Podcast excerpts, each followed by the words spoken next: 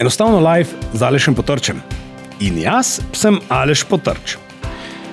Letos je bilo na športnem področju prav veselo, zanimivo. Kljub temu, da je za nami korona obdobje, kjer šport ni bil ravno na prioritetni lestvici številka ena, ampak vseeno, naši odbojkaši so poskrbeli za obilo užitkov, takrat sploh, ko govorimo o Ligi narodov, torej svetovni ligi v odbojki, kot je povedal Peter Možič, ki je danes moj gost.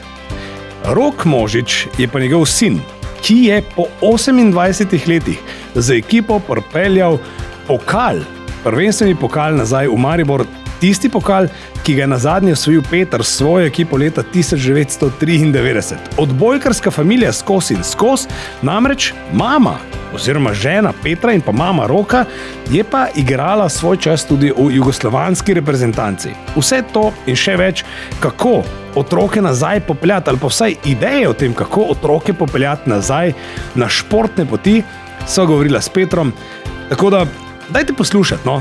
Petra se pa splača poiskati za kak kemp za vašega tamalega.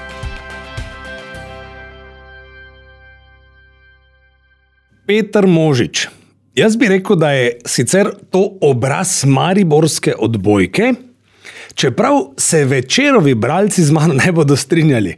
Peter Možič je obraz sosednje ulice leta 2020. To je za čisto novi naziv, ki si ga Peter dobil. Kako se počutiš ob tem nazivu? Ja, zanimivo. Zanimivo je tudi naziv. Zanimivo je, da je ta sosed, kot nekaj, kar je dobro, dober sosed je bil ideja Radja Maribor. Si ti Merkator? Kot dober sosed? Ja, Merkator se je nama vmes malo zapeljal na neke druge tire. Ja, zanimivo je to, ker na koncu tudi glasujejo tisti, ki so sosedi, poznajo te seveda tisti, ki tam živijo, vejo, kje je parkiran tvoj avto, vedo, kje je nekako tvoj krog gibanja. Je pa seveda ta sosed nastal nekako iz vidika, da tudi moje delovno mesto sem si jaz izbral več ali manj sam, se pravi vse šole v soseščini, torej Franc Rosman, bratu Polančič nekje na dvorišču celo, tako da lahko gledam dol, opcija celo, da bi se z nekim ziplineom lahko zapeljal v telovadnico. Ideja za zipline torej? Ideja za zipline in pa tja do Eliha, pa vmes tudi še recimo Angel Besedja kot prva šola, ki je čez Dravo, tako da tu je nekje ta soseščina, kjer me poznajo otroci, kjer me posledično poznajo tudi starši. Malo je to obdobje te korone mogoče malo naredilo neke škode, ker včasih, ko sem se pelal s kolesom mimo šole, pa če je slučajno bil odmor, je to bilo več ali manj Pero, kak je, ki si, kdaj prideš, kdaj bo krožek. Zdaj celo nekatere otroke ne poznam takoj, torej, ker le v bistvu skoraj celo leto nismo bili v šole. Peter, tebe moramo malo bolj predstaviti.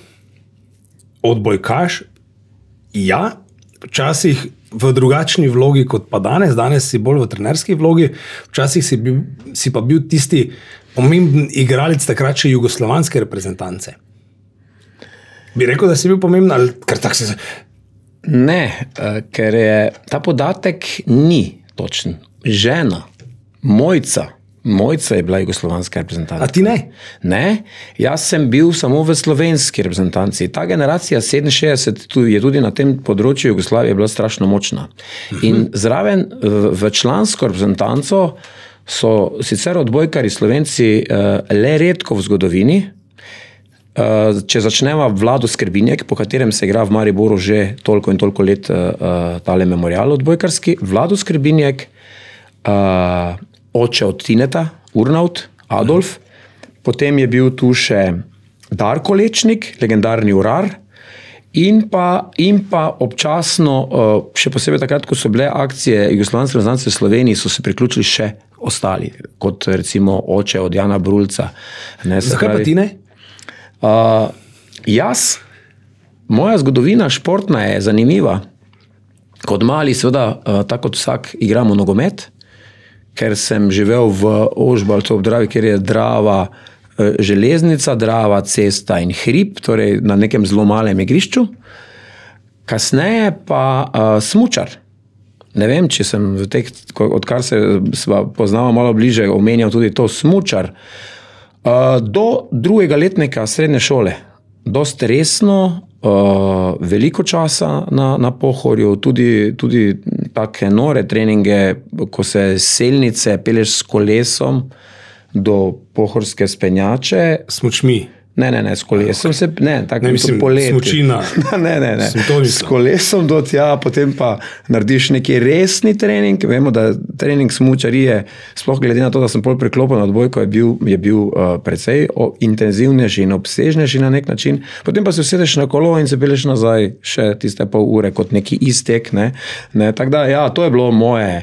Je pa seveda ta moja konstitucija pripeljala do tega, da so nekega februarja na smučišču Sojzerica trenerji naredili en tak konzili, pa so me na pol proge, torej so me prosili kot policija, ko te dajo malo na stran, torej parkiraj tu, so naredili en kratek pogovor. Peter, ti si super, mi te imamo radi, odlično za našo ekipo, vendar predlagamo, da poiščeš šport, kjer boš lahko dosegel več. Ne, torej, biti v smučariji, v svoji generaciji 67, tudi v smučanju sta po dve generaciji, eno leto si za 66, eno leto si za 68, tako da ko sem bil za 66, je bil tam Rok Petrovič in še par njih, ker si bil 12.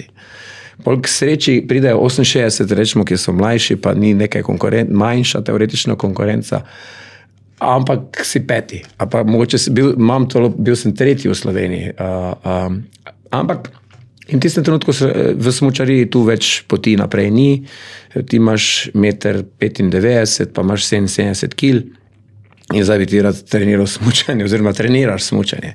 Je pa res, da je seveda tudi v tistem obdobju tudi ta neka strašna želja po smučariji, tak počasi, ne, predvsem je bil meni je bil problem to se napakirati, pripraviti. Ko si ti enkrat, ne se smijo oba predstavljamo, ko si ti enkrat na prizorišču, si je sonce, proga postavljena, vse tako treba, nič ti ne manjka do opreme, treniraš, ni problem.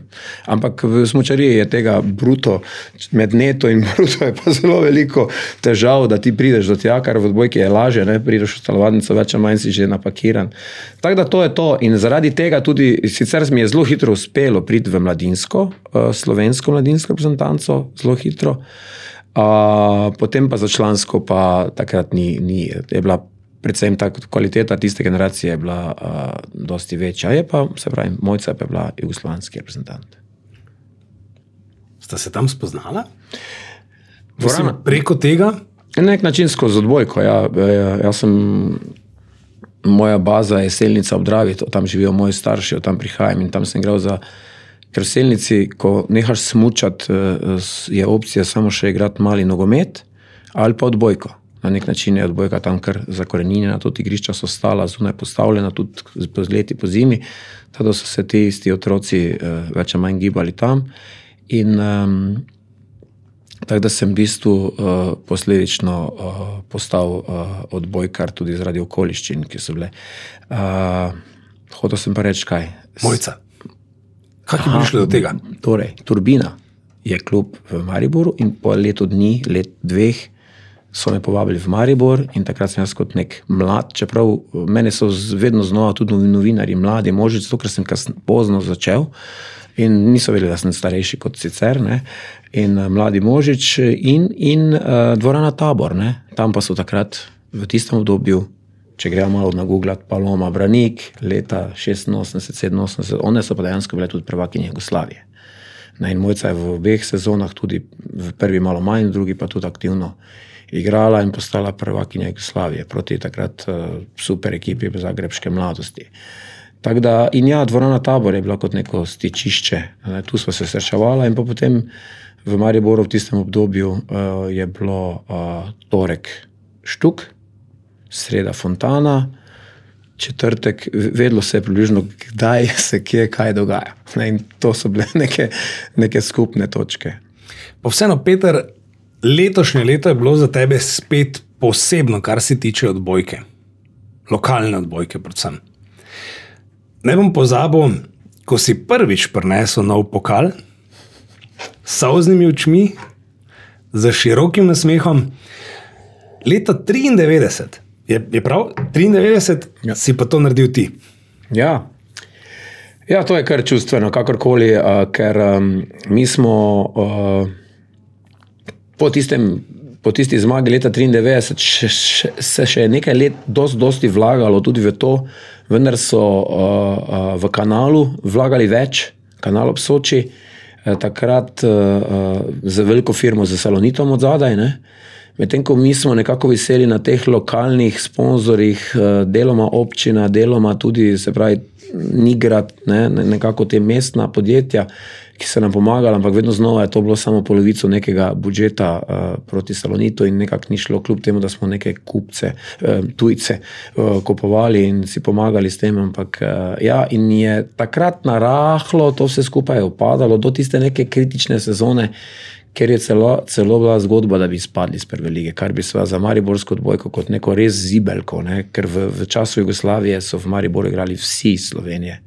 Takrat Tabor ni bil močen samo zato tega, ker bi igrali odbojko Štajerci, ampak so v Mariboru igrali odbojko in iz kanala ob Soči, Aleks Perfeta in iz Korošci, predvsem so nam ogromno pomagali Filipančič, Mavčnik, še nekaj je bilo. Se pravi, tu v Mariboru je bila neka taka selekcija vseh Slovencev dobrih na kupu, zbleda celo en fant takrat. Tako da in je to po času osamosvojitve, pa smo mi nekako tiste dve sezoni držali, dvakrat osvojili prvenstvo, potem pa se borili do tistega dna, bi rekel, da se obstane in potem iz nič. Res, Aleš, to je bilo par let tako, ko je to viselo na enem človeku, ali bom obstal klub ali ne bo, kje bomo koga prosili, da bo dal nekaj zato, da bi se stvar obdržala. Ne. K sreči se potem pojavi Rok kot nekdo, ki ga zelo zanima to, ne, že od malega, ne, šport in na nek način sem se seveda tu angažiral, da smo okrog Roka ves čas gradili, generacije so rasle in tudi nekih otrok, ki so sestavni del selniškega dvorišča. V Selnici so nastajala odbojkarska igrišča na Milki in naše, torej mi smo se družili, pa še zdaj se je vedno malo manj, 10 družin je in iz teh družin prihajajo vsi ti odbojkari, torej na nek način je to na selniškem hofu, to, ne, od Košenine, Šijanca, Hafnera, to je neka taka družba, ki smo vodili tudi skupaj na morje in potem skozi to se mi zdi, da je tudi, to je bil nek tudi vpliv na to, da je mariborska odbojka spet prišla na vrh, vsi ti otroci teh družin in vidi se, da se vračajo te isti priimki, ne? Torej v Mariboru se spet pojavi en Pušnik, ki je oče bil odlični igralec, pa Hafner, pa Bračko, pa še mogoče priimki, ki mogoče niso bili toliko izpostavljeni ali pa niso starši, ampak so bili odbojkari, ne? In to je tisto, kar lahko v nekem kraju rečeš, da je tradicija. Ne? In mariborsko dvorano napolniti je lažje, ko pa marsikje druge, zato ker so vsi nekako povezani za to odbojko, ne, že iz prejšnjih let. V Mariboru je v nekem obdobju, ko sem jaz začenjal, bilo 3 sindikalne lige, A, B, C odbojke. V času teh močnih sindikatov so vsi ti sindikati vseh teh mariborskih firm imeli tudi odbojkarsko ekipo. In na tak način seveda se je stvar pripeljala do tega, da lahko nekega dne nosim pokal, ne? Še zdaj ga nosim, še zdaj ga vozim, tudi zdaj na kampu je ves čas zunaj, so rekli, ga bo kdo ukradil, so rekel, ne bo ga dvaj ukradil, tu naj čaka, tak da. To je nekaj, kar je oba vemo, da če je nekaj lahko doseženo, seveda take vrednosti nima, ne? Če pa ti 28 let kopaš, pa postavljaš stvari, pa sestavljaš te neke, pa tudi na koncu so bile srečne okoliščine, da so se tudi našli sponzori, da so te neki starši, ki sem jaz njihove otroke angažiral, bili pripravljeni vložiti. In ja, to je taka lepa sezona po 28 letih, da celo leto, jaz to spravim, da pokal bo zanimiv celo leto, dokler ne bo naslednji kdo osvojil, ni pa nujno, da ne bi Maribor tudi drugo leto bil prvak. Vidno je, kako se te to dotakne, ne?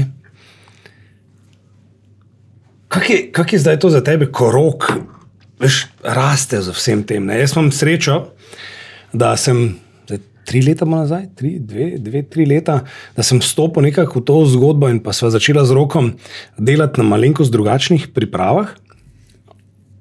Pa vseeno, veš, že meni je kar, ne, veš, ko dobiš solzne oči, ko samo razmišljaš o tem, kaj je vse za tem in pa, ko pogledam posnetke, ne, predstavljam si, da za tebe je to toliko bolj čustven naboj tisti, ki pride zraven. Po 28 letih, ko je Foter to naredil, ne, zdaj pride Sinko, pa spet pride pokal v Maribor.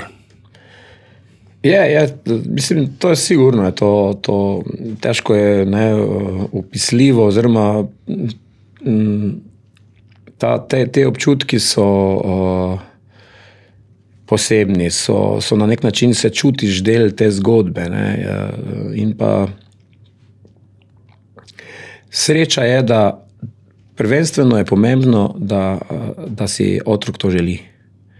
In on je ves čas kazal to neko, češ grem s Fotrom tja, ni važno kam gre on, grem na Pohorje, pa še hoditi ni znal, pa okej, greva, bova šla, ja, bova. Ne? In ta občutek je super, da ti nekdo sledi, da ti sledi tudi v onih čudnih letih, vemo, otroških, najstniških, ko kaj te, ata, jaz to rabim, ne, čuj, ne, tako da je pa, moram pa reči, da sem jaz poskušal vse skozi mu pomagati tam, kjer sem se čutil domačega.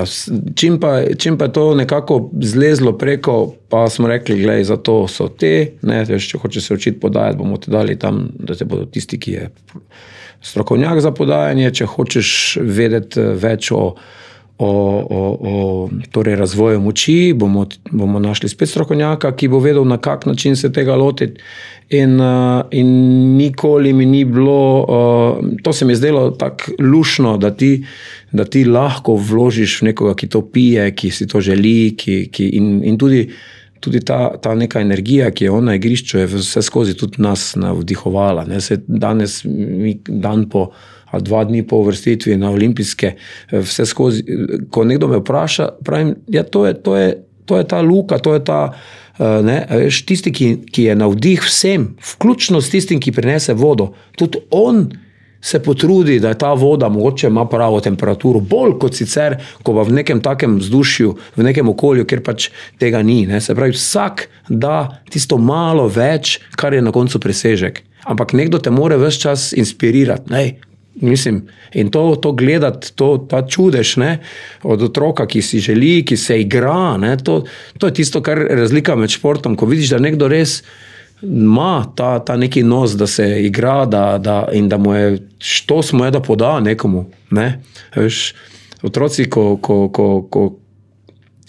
vedno znova pridejo, ta sem dal gol, ne, pa sem jaz Roka vprašal, sem nekaj, Rok, a si ti podal? Pa je tako malo, okej, zakaj bi to bilo pomembno, sem rekel, drugič, mi pa povej še, kolikokrat si podal. Ne? Se pravi, to neko, sploh v odbojki je pa to nujno, ne? V odbojki pa brez tega, da ti res delaš za njega, ker posledično lahko šele potem on naredi nekaj zate, pripelje do neke dobre zgodbe, nekega presežka. Zdaj sem večkrat slišal eno tako primerjavo, ne? Zdaj sploh po teh, kaj bi rekli, pripravljalni turnir, ki je bil, ali kak bi to sploh pogledali? Jaz nisem dovolj v odbojki noter, da bi lahko razumel, ampak ta Liga narodov, ki je bila, v kateri je Slovenija se kar dobro zastopala, ne, tudi z Rokom v naši državni ekipi pri 19 letih, in pa marsikateri zunanji medij ga je že povzdignil, ne, poimenovali so ga The Monster of the Vertical Jump, recimo. In pa slišal sem že neke primerjave tukaj, Rok Možič je Luka Dončić odbojke. Kako se ti kot oče počutiš pri tem? Ja, primerjave seveda, ne, vedno znova niso hvaležne, zato ker Luka je dal skozi neko zgodbo, kot že pri 13 v najbolj tovrstno razvit klub za razvoj. Meni je na nek način, sem vesel in v čas, da smo mi lahko ta razvoj naredili tu. Se pravi, tam so ocenili, da je za otroka pri 13 najboljše, da menja okolje, nam pa se je zdelo, da mi lahko njemu nudimo vse tu. Se pravi, vključno z razvojem moči, vključno z neko psihologijo, vključno na koncu koncu z neko zdravstveno rehabilitacijo, fizioterapevti, vse to mi tu imamo. Ne? In to je neka v osnovi, neka razlika. Zdaj, primerjave, mi dva vidiva, da Luka je ne glede na to, koliko je dober, je jutri še boljši, a ne da? Gledaš malo NBA, pa koliko smo uspeli gledati, potem pa naredi šov na neki proti reprezentanci, ki je že bila 8 let zapored na olimpijskih igrah, torej prez od njih ni, ne, da ne govorimo, da so oni samo še nasledniki neke Sovjetske zveze, torej nikoli ni bilo brez Litvancev odbojke na svetu, pa da niso pustili neki vtisi, na koncu ti pride Slovenija z vsem, ne, da ne govorimo o tem, da nas je 2 milijona, samo nas je 1,5 milijona čudežnih, ne, sigurno, še posebej, kar se tiče športa. In primerjava, ja, so neke sličnosti, se pravi, tudi tako od Luka naredi nekaj, kar je genialno, tudi Roku vedno znova naredi nekaj, kar je nadstandard, ampak to je nekako preneslo to njegovo celoletno igranje. Ne. Tudi moj sistem v razvoju teh otrok je, da se, ko oni pridejo, se igrajo in na koncu se zaključimo spet z igro, ki je pač mogoče malo samo drugačna, ampak vedno znova igranje in ker skozi igro prije do teh situacij, sloh odbojke ni nekaj, kar bi ti lahko treniral, ker se žoga vedno drugače odbije in vedno prihaja z drugega kota. Težko je to zdaj ponavljati, to ni nekaj, kar bi bilo zelo monociklično na isti način. Tako da, ja, jaz si seveda tako kot starš seveda želiš, da Rok enostavno sledi Luki, tako, čeprav so poti dosti različne, ne, tudi lige so drugačne, tako se že omenila ta Svetovna liga. Svetovna liga je nastala pred, ne vem, 10 leti kot neka zgodba 10 najboljših ekip, ki igrajo med sabo, kot neka poživitev odbojke kot panoge, ne, torej vsi ti neki panožni voditelji od nogometašev, ki so jasno pred vsemi daleč, košarkarska zveza, odbojkarska zveza, rokometna zveza, vedno znova iščeš, tudi na nek način tekmujejo med sabo, na kak način narediti stvar bolj spektakularno, ne, od tega, da se menjajo barve žog, da se menjajo igrišča, da so ta refleksi, da so lučke, da je to nekaj, kar privlači ljudi in to je, na tak način je nastala Svetovna liga. Ne. Zdaj, nam so tam vmes 3-4 leta nazaj naredili eno krivico, ker je po sistemu, smo se mi uvrstili v to ligo in so jo torej niso naprej najavili, razformirali in postavili na novo. In je spet se zgodilo to, da Slovenci niso v eliti. Ne.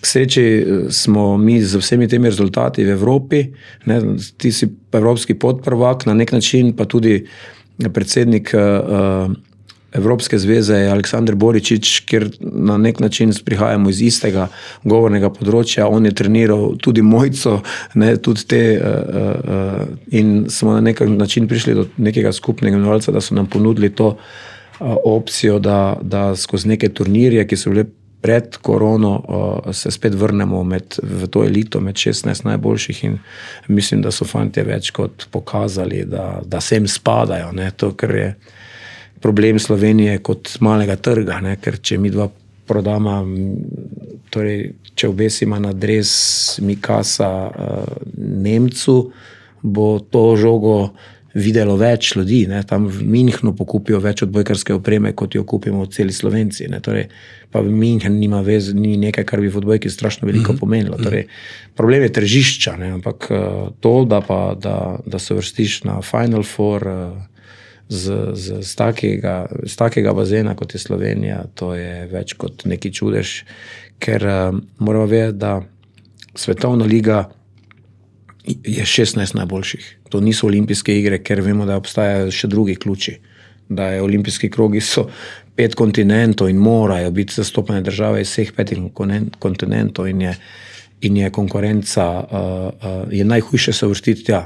ko se vrstiš tja, si že med 12 in vsaka od evropskih držav, ki se tja vrstila, je potencialni olimpijski prvak. Torej Slovenija bi preko slej, če bi nam to uspelo, tudi morala imeti cilj osvojiti medaljo. Če bi gledala, Peter, druge športe, ker vem, da pač spremljaš vse poprek, tu smo si dosti podobni, ker nas šport pač zanima, bi lahko bil problem, da mogoče na drugih področjih nismo dovolj uspešni to, da smo pozabili, kaj pomeni se igrati. Smo začeli šport usmerjati toliko v finance, pa v nek populizem, da smo pozabili, kaj pomeni igra na koncu in pa zaradi tega ne uspemo na drugih področjih dokazati, da Slovenija je kljub svoji majhnosti tako zelo velika. Ja, to je vse bolj v teh časih uspevajo otroci, kjer imajo jasno zaslombo doma. Torej, kjer so starši se postavili z idejo, da jim pomagajo. V časih predtem pa je bila ta baza širša, predvsem zaradi tega, ker so bila igrišča polna. Mi dva imamo zdaj ta problem, da imamo igrišča prazna. In da te otroci ne grejo skozi to fazo tega nekega razvoja, kjer se morajo oni sami na igrišču dogovoriti, kdo bo igral s kom, torej ekipe, katero igro se bodo igrali in na kak način se bodo dogovorili za pravila. Ker meni je en košarkarski trener rekel, gleda, jaz imam to srečo, da z bloka lahko opazujem otroke, ki prihajajo in odhajajo. In včasih to zgleda zelo dobro organiziran trening, čeprav ga dobe ne vodi. In oni tudi v tistem trenutku nimajo težav z razsojenjem, ker morajo. Ko se pa trener vmeša, pa preko slej na nek način nekoga oškoduje, nekomu da prednost. Najlepše je, če se dogovorijo sami. Pa ne samo igrišča, tudi gost, tudi park, vse te stvari. Torej, mi danes vidimo te propriocepcije, se pravi strašno neke strokovne, ampak nekdo, ki je letel skozi neko močvirje, skozi neko blato, je doživel vse to, ali pa je čez plezo, čez neko ograjo, se zahaklo za neko vejo, ta neki razvoj, ki ga danes v telovadnici moraš nekako prav strokovno iskati, kako se bo on zdaj znajdel, kako bo ulovil ravnotežje, ti pa si ga tako moral vloviti sam na dvorišču, ker te je nekdo ves čas potiskal. Peter Sitar, vem, da ga poznaš, ne? Peter Sitar je rekel to, kaj nam manjka, je izkustvena pedagogika. Torej nekaj, in Peter vedno uporablja nemški izraz Erlebnispedagogik, torej da otroke pošljemo v učenje skozi pridobivanje večjih izkušenj. In to je nekaj, kar nam sigurno manjka. Peter, ti, ko delaš z otroci na odbojkarskem igrišču čas korone, kaj je to pomenilo? To, kaj ti vidiš. Oba vemo, jaz sem naredil en poseben program zaradi korone, ki se imenuje Fit Teen Hero.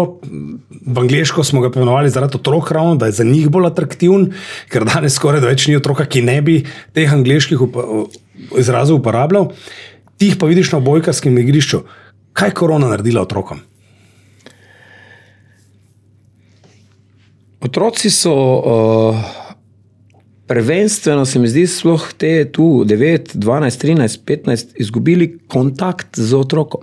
Se pravi, oni in to interakcijo. Torej, on na nek način prvič mora tam z nekom sodelovati, ali pa na drugi strani se tudi z njim skregati. Torej, ona dva morata razčistiti in tega svega, ker ni tega, jaz njemu v koroni dam nalogo, odbi 100-krat na steno, odbi spodnjim, odbi zgornjim, ne vem, sedi, vstani, naredi, rolaj, veliko je lahko idej, čeprav nas niso tega učili, ker korona je prinesla neko specifiko. Ampak on ni feedbacka, torej, ja, ok, stena Stena je hvaležna, ne? Ker vedno znova, koliko jih daš, če jih daš lepo, ti lepo vrne. Če jih daš pod kotom, žoga svrči. Ne, včasih tudi se zgodi, da ni v procesu vadbe ni para. Pa jaz kot trener moram vseeno kontrolirati, če ostale, da nekoga pošleš na steno. In je tudi to je dober metodični korak, ampak da pa ti cel proces par mesecev vrtiš na tak način, to ne gre. Ne? Zato smo mi zelo hitro, sem jaz iskal plan B, igrišče zunaj, postavili mreže, naredili črte, poskušali otroke pripeljati, pa na nek način držati razdaljo, pa malo menjavati, torej narediti več skupin po malo otrok. Ampak problem je čas, ki je tisti, ki smo mi govorila prej, torej da on takoj po šoli, ko je naredil nalogo, da je on zbežal nekam na dvorišče, da je on šel v park, da je on, zdaj pa ne, zdaj pa se on ne sme tam družiti. Zdaj pa je on se družil teoretično samo tisto uro in pol, kjer smo jo mi na nekak nasilo naredili zunaj. To je velika izguba, skoraj sigurno, ampak to zdaj težko mi ocenjujemo, ocene bodo kasneje. Ne? Jaz sem prebral na hitro eno študijo o predšolskih otrocih in študija pravi tak, 55% otrok je spremenilo svoje navade, kar se tiče gibanja, od tega 44 otrok se giba manj, 11 pa celo več. Torej tam, kjer je bila neka spodbuda, kjer so na koncu tudi starši aktivni, kjer se zavedajo, da je to nujno, tam je celo korona prenesla v 11% več gibanja za te otroke. Tako da, če gledava vse te naše slovenske talente, vidiva, da je v veliko primerih je, ali se pravi neka družinska tradicija in pa te neke družinske navade so pripeljale do tega, da imamo mi danes tu otroke, ki so čudežni, ne? In teh je za eno tako malo področje res veliko. Kaj bi bila tvoja ideja? Kako lahko mi to izboljšamo kot družba v Sloveniji? Ne bomo se fokusirali na globalno ravno, ampak vseeno, kako bi lahko v Sloveniji naredili pa pokazali otrokom spet tisto športno pot? To, kar so oba imela kot otroka. Gost, igrišča, to družbo. In pa, ne vem, če si opazil, po socialnih omrežjih je krožila ena fotka, ne, zelo zanimiva. Kako smo mi vedeli, kje so naši prijatelji, ko smo mi bili mali, tako da so bili bicikli vrženi na dvorišču. Ne. In tam, kjer je bilo največ biciklov, tam so se dejansko otroci potem združevali, bili skupaj. Tega naši otroci več ne doživljajo na tak način, kot smo mi. Ja, to je zdaj vprašanje za milijon. Kaj? Ena dobra zgodba, ki so jo naredili Avstrijci, je, da se profesionalni, torej neprofesionalni, torej učitelji športne vzgoje nujno preselijo v prvo stopnjo, se pravi v prvo triado, zdaj ko je šola razdeljena na triade. Torej, to je že nujno. Predstavljaš izkušnjo za učiteljico, ki že proti koncu svojega delovnega staža uči prvi, drugi, tretji razred in zdaj ti pride otrok, ki je torej poln energije, navit in ti za njemu seveda ne moreš nuditi, niti si ne upaš kaj postaviti kakršenkoli poligon, da se bog ne daj komu kaj ne zgodi in posledično so te otroci pol zelo natanko omejeni, stojijo v koloni, naredi vsak nekaj, da ga lahko učiteljica pazi, spet nazaj in 45-minutne športne vzgoje, danes vemo, kako mine prvih 10 minut priprave, pa zadnjih 10 minut se pripravljamo za naslednjo uro, vmes se pa nekaj malega dogaja in tu mi ogromno zgubljamo. Se pravi, tudi sosedi si z nami niso mogli nikoli primerjati v igrah žogo, sploh ne. Res, da je tudi tam ta neka proces naturalizacije, da je veliko tistih, ki v Avstriji, Švici niso avtohtoni, ampak ne glede na to, so pa neki motiv za ostale, ne, za tiste, ki so tam. In tu vidim eno od opcij, to pa da veliko otrok je v mestih, ne. V mestu na nek način čuvamo otroke, ne, pazi dvorišče, pazi avto, ne. Ta zgodba z urbanim igriščem je že dobra zgodba, ne, Dragič, ne, to je dobra zgodba, ne. Takih igrišč odbojkarskih je tudi nekaj, ki bi jih mogoče lahko na nek način malo interaktivno ali pa tako ti praviš, se pravi v angleščini. Otroci, tudi pri meni je sistem narejen treninga tak, da so to, ne veš, level ena, ne? Veš, on razume, ker on igra igrico. Ti si level ena, torej si na igrišču čisto levo. Tu pa je že level 5. Da pa prideš do tja, boš pa mogel iti skozi vse te sobice, ne, veš, in oni igrajo to igrico, ne, tu je zelo enostavna igrica, se lahko žoga celo v jame vržeš, pa probaš zmagati, ko ti tu uspe, ne vem, narediti 5 zaporednih zmag, opa, imaš opcijo, da boš stopil na igrišče 2, medtem pa je nekdo na igrišču 2 naredil preveč napak, pa se je nažalost mogel vrniti na enko in to otroci zelo enostavno razumejo, level, ja, kje si, ni, prva liga, druga liga, ko ti ne rečeš prva liga, jaz bi tudi, eni se realno razporedijo, ne, ko rečeš, pa ti jih ne razporejaš, ne, samo določiš prva, druga liga, ne, pa vidiš, ne, in pol jih moram tudi jaz zdaj, ampak to je način dela in se pravi na eni strani nek king, ne, nek zmagovalec, to king, to je to, aha, kak je king, ja, tu moraš prvo priti sem, tu si kao izzivalec, ne, in izzivalec mora narediti tako in tako delo, da lahko z zmagovalnega polja nekoga vrže ven in stopi na kinga. In to razumejo. In moj sistem dela je več ali manj tak, razen v eni opciji, ker se zgodi, da so, ne se to me, moram reči, da me je Rok vseh teh sistema naučil, zato ker sem njemu vedno znova moral dati neke handikepe, torej oni morajo igrati z levo roko ali pa, veš, strogo določena pravila, samo nazaj podajati ali pa tisti, ki sprejme, ne sme napadati, ne, ker da če on sprejel in napadal, ne, to je bilo pravilo, ki je nastalo samo iz tega vidika, da njega na nek način poskušamo spraviti ven, in da še kdo drugi igra. In potem pa obstaja opcija, seveda tudi Američani so pogruntali, a oni so temu rekli doghouse, kot nekaj, kar je, ne, po slovenščini smo dolgo sem jaz to prevaja, pa sem rekel, gledaj, to je gnojna jama, ti nočeš biti v gnojni jami, tu, če si predolgo, veš, bolj dolgo si, bolj bo težava, ne, se pravi, torej, da postaviš tam tiste, ki imajo manj ponovitev in šele ko zmaga, se lahko poslovi od gnojne jame. Se pravi, postavil sem sistem v kontra, da so zmagovalci bili od zunaj in so se morali potruditi in s tem je nekdo, ki je imel manj ponovitev, tudi dobil veliko ponovitev. Dokler mu na koncu in vedno na koncu ni takega, ki bi tam občepel. Vedno se je nekdo najdu, ki mu je na nek način omogočil, da so tudi na tej strani naredili napako, da je šel ven. Tako da, ja, zanimiva je ta razvoj družbe, ne, kak pa to boljše spostaviti, pa pač razmišljati moramo, gledati otroke, oceniti, nuditi jim to možnost, peljati jih na, veliko je te ponudbe z kempi, se pravi na tak način to, kar vi gledate, Teen Hero, danes na koncu greš taborniki, se mi zdijo dobra zgodba, ne, ker je to le narava, pa se mi zdi, da tam ni, potem tudi ni wifi-jev, tudi ni elektrike, ne, to, kako jih odklopiti in pa jih vrniti tiste prvinske občutke. Igrivost. Ja, to, kar si na začetku odprl. Igrivost je pripelje do tega, da vsi uživajo in tudi v gledanju igre.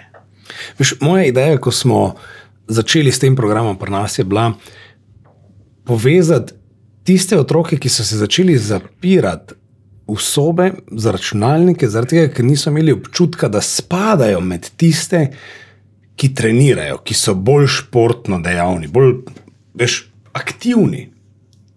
In jih spodbuditi k temu, da postanejo bolj aktivni, da postanejo del tega, da vidijo, da spadajo točno tja. Tudi to se mi danes zdi pomemben faktor. Zakaj? Če pogledava, Peter, raziskave, ne, torej otroci postajajo če dalje bolj, pa ne bomo lepšal, debeli. Koliko si imel ti sošolcev s prekomerno težo? Ja, enega? Dva, enega. Pri nas enako. Če danes pogledamo, se je to razmerje močno spremenilo. In pa, kaj smo zdaj naredili, to je moje gledanje, ne? Vedno se lahko motim. Pa načeloma se ne, ker so tudi raziskave naše fakultete za šport pokazali točno to. Kaj smo naredili s tem, ko smo otrokom prepovedali gibanje? Ko to povem na glas, me komaj zaskrbi prav. Prepovedali smo gibanje in pa telesno aktivnost v imenu zdravja. Bolj kontradiktorno sploh več ne gre nastaviti. Zaprli smo jih v sobe, Dali smo jim računalnik, dali smo jim telefone, tablice, vse tisto, od česa smo jih še leto dni nazaj, 2 leti nazaj, poskušali spraviti proč, pa jim dati več gibanja. Zdaj pa smo jim dali točno to. In pol se čudimo, kako hudiča to ne gre. Kako jih spet prepričati, da računalnik, telefon in tablica ni prava pot, da je sicer orodje, ki ga v današnjem svetu moramo znati uporabljati, ni pa smisel življenja. Še ena težava. Pomembno vprašanje. Kaj, če pa to povežemo, ker nekaj, s čemer se ukvarjamo, pa ne vem, če si ti uspel kaj take povezati pri tvojih metodah. Kaj, če povežemo vse to, kar vemo, da otroci hočejo bolj danes, telefon, tablica, socialna omrežja, TikTok v končni fazi. Kaj, če jim to vključimo, pa znamo na pravi način uporabiti, da jih spravimo nazaj na igrišča? Ja, sigurno bi...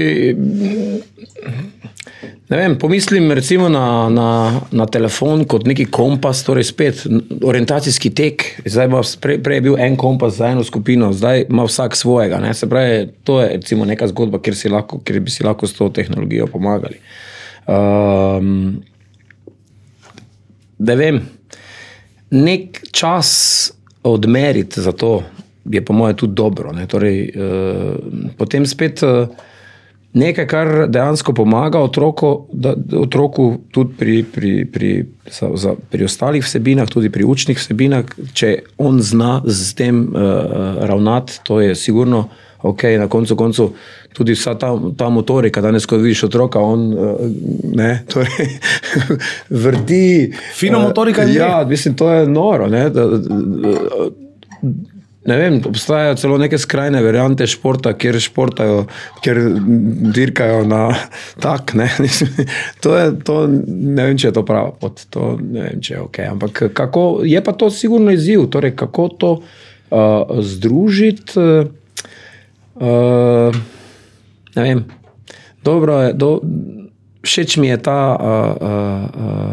opcija spanje na senu, ne, torej ni štekera. No, to sem ravno mojo, ta starejšo smo poslali na eni halni kamp, kjer spijo na seniku. Fantastično. Jaz se spomnim tega, danes je to, vsaj tak občutek imam, da otroci to gledajo kot neko eksotiko. Mi smo to delali vsako poletje. Moja babica je imela še tisti stari senik, veš, pod streho, pa vse. In narej smo spali tam gori. To je bilo tisto, kjer smo se mi družili, kjer smo preživljali naše poletne noči v našem okolju. To mi je tako škoda, da tega danes se ne zgodi več. Zdaj, ali bo treba to na tak način tudi ponujati. Jaz mislim, da bojo ljudje pripravljeni tudi to kupiti. Torej, mi smo potem iz tega istega senika skakali na gnoj. To je bil tako imenovani globinski skok, ki bi ni bil nevaren, ne? Mogoče je bil samo malo problematičen za potem, za zvečer, ampak ja, ne, jaz vidim. Moram reči, da imam na nek način srečo, da moja 2 vnuka živita v takem okolju, kar je torej travniki neizmerno, neskončni gozdovi in seveda tudi za tehnologijo, torej že električni traktorček, ne, se pravi, učita se že zdaj, kako se seno pokosi, obrača, balira, spakira, kamorkoli že. Ja, nazaj na deželo, ne? Nazaj na deželo, to je že dobra zgodba, ali pa saj za tiste, ki so v mestu v teh prostih počitniških dneh nuditi, da grejo k nekim, ali k pravim babicam, ali pa k babicam, ki jih samo, torej jim samo pokažemo, kak je življenje lahko izgledalo. Omenil si prej te kempe pa tak dalje in pa jaz vem, da ti en tak kemp organiziraš čisto vsako leto. Kako to zgleda? To zgleda zelo zanimivo. Res, da se je to razvijalo. Jaz sem začel s prvim kempom leta 1999, to je zdaj že, koliko je to, 22, letos 22 leto, ko delamo kempe. Od tega prve 2 sezone v dvorani, potem pa smo se selili kar na odbojko na Milki. To je tak zelo zanimiv dan, ne. Osnova je sicer, to je odbojkarski kemp. Opcija je, da prideš samo se učiti igrati odbojko, lahko, torej ni nujno, da znaš karkoli, ali nadgradiš tisto, kar si se naučil v dvorani. Seveda v okoliščinah, ki so na kempu. 33 stopinj, ne, kugla gori žge, Milka spodaj, globoka, nekako ne prideš ven, piha veter, žoga leti, mislim, okoliščine so preko slej drugačne, težje, ne. In pa tisti del, ki je izven tega odbojkarskega treninga, glede na to, da otroci pridejo, prespijo, 4-krat prespijo in je to še, tisto, kar je nekako dodatno. In jaz verjamem, da vsaj toliko, kot se naučijo na sami odbojki, kot nekemu tehničnemu znanju, ki ga poskušamo ponuditi, jih poservisirati, bi rekel Peter Sitar, dati jim tisto, kar želijo. Oni seveda pri kempu, kjer je 30 otrok, pride do vseh živih sodelovanj. Nekateri pridejo že s prijatelji, nekateri pa se enostavno tam spoznajo na novo in preko slej najdejo tudi neke skupne točke. Je pa pri meni je zdaj skozi leta smo uspeli, torej ponujamo zraven, ne ponujamo, torej stoji, otrokom daš, stoji ping-pong miza, je koš, so žoge, je celo neki gvihti samo tam v onem vogalu, tisti, ki jih je Rok uporabljal, pa še kdo. Seveda z neko mero, torej treba biti pazljiv vseeno, ampak napneš slake line, tole napneš, pa nič posebej. Če kdo želimo, pokažeš in trampolin na koncu, vemo sicer, da ni občasno, je tu treba biti zelo previden, ampak to so stvari, ki tam nekako ponudiš, ročni fuzbal, biljard, vedno jih nekdo že zna in potem jih tudi on poinštruira, torej veliko se jih je naučilo igrati na mizni tenis, tako da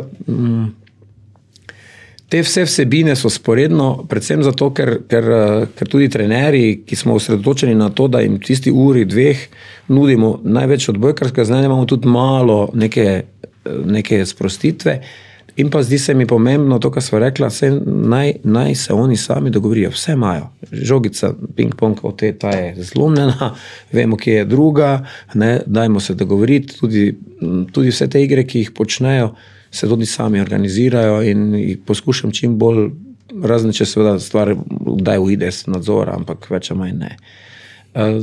Vsako jutro tudi stajanje je 7:00, 7:15 pa je en tak odvisno od skupine, ali pohod, ali celo tek proti Dravi, proti Dravski, tam je naša najstarejša elektrarna blizu 2,5 km, ampak to je za zjutraj čisto okej. Zdaj smo celo, zadnji jutranji tek je bil več ali manj bos, torej travica, rosica, zjutraj vemo, da je prijetno in pa mogoče pozdrav soncu, neke veščine iz joge, rahlo, Bog ve, kaj bo na koncu, s čem bojo vse te otroci se potem bavili in se mi zdi, da pač na nek način jim ti ponudiš to možnost, vsakemu seveda ne pa še zjutraj laufati, ampak vsem pa odgovarja, ko se vrnejo. Ko jih čaka babica za zajtrkom, to je ostalo od tistega prvinskega kampa, ko smo vse delali sami, še vedno babica z čokolinom, z cornflaksi, z kruhom, marmelado, medom, čaj in pa kakao, torej mleko, kakao, karkoli si izberejo in na tak način nekako zgleda ta dan pri nas. Moram reči, da je kar lušno in tudi vse ti otroci so vsakič na nek način so drugačni, so novi, so posebni. Zdaj sem imel otroka, ki je pri svojih 8 letih me nadomeščal pri razglasitvi rezultatov. Mi dva sva naredila generalko, sem rekel, no, Valentin, misliš, da bi ti to zmogel? Ja. In jaz imam ta lautspreher, se pravi ta megafon, kako se mu reče, in jaz sem njemu šepetal in on je to vse na glas razglašal. In nekega trenutka za razglasitev sem rekel, veš, Valentin, se ti zdi primerno, da bi, glede na to, da visi zastava, na kempu visi zastava, da bi zapeli še himno. Ja, in on je vzel megafon, zapel himno in to tako iz globine duše. To zdaj ni slavček, ampak zelo, bi rekel, poslušno In isto to je naredil potem pred vseh 36 otrok, mi smo naredili razglasitev, prinesli medalje, on se rekel, Valentin, na vrsti je himna, on stopi ven, mirno se postavi tam na travnik, gor na malo više, začne pet in to je, moram reči, zelo kar tako, ti starejši otroci niso vedeli, ali se zdaj naj malo smejijo, ker je to tako. In ne, to je bil učinek, ki je bil po tisti kontra. Oni so celo proti koncu tudi začeli mu pomagati zrompet. Se pravi, neverjetno. In to je recimo en od primerov, ampak vsak od teh otrok je zanimiv, je drugačen. Ena mama je prišla nekako vesela, rekla, veste, odkar Jernej hodi k nam na odbojko, je drugi človek. Prej je bil tih, tako malo vase zaprt, zdaj pa že tudi preklinja vmes zdaj, kar sicer nismo veseli, samo nekako se je odprl in to je, vidiš, to je nek tak feedback, da človek ve, zakaj to dela. Saj, veš, kamp, pa tako 3 tedne, 4 tedne, včasih smo jih naredili 5, 6, vikend, pa še teden. Pa moram reči, da to je dost te izčrpa, ker zvečer otroci ne spijo, zjutraj pa zelo hitro bi tudi vstali, ko začne nekdo nekaj že migati po hiši, se preko slej hiša zbudi in to v tednu dni manjka spanje vsem in je kar utrujajoče. Pa vedno znova, ko se lotevam, že zdaj zbiramo priprave še za letošnji drugi kemp, pa vidim, da se kar polni, da bomo mogli spet zapreti, je ta nek občutek, da si tam z nekim namenom. Torej, da vsi ti otroci odnesejo, vsi ti starši bi se na koncu vsak posebej, kar je seveda pri tej množici težko, vsi bi se radi zahvalili, so veseli, na nek način se tudi vračajo, vsaj v tistem obdobju, ki je zanimivo, za njih pridejo nazaj in moram reči, da je to nek dober občutek. Torej, malo drugačen športni kemp, kjer otroke popelješ nazaj v tiste prvinske dobrine, ki smo jih mi uživali kot otroci. Zdi se mi super, če vas bo to zanimalo, potem poiščite Petra na socialnih omrežjih, ne glede na vse je Peter še zmeraj obraz sosednje ulice in ga boste hitro našli.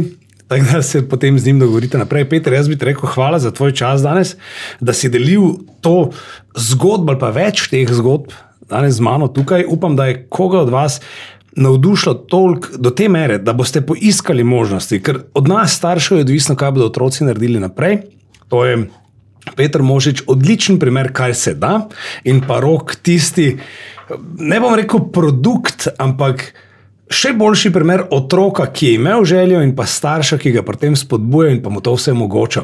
Dajte se iz tega kaj naučiti, dajte potegniti iz tega pozitivno sporočila. Peter, jaz bom tebe in pa Roka povabo še enkrat k meni v sezoni številka 2. Hvala. Hvala tudi tebi.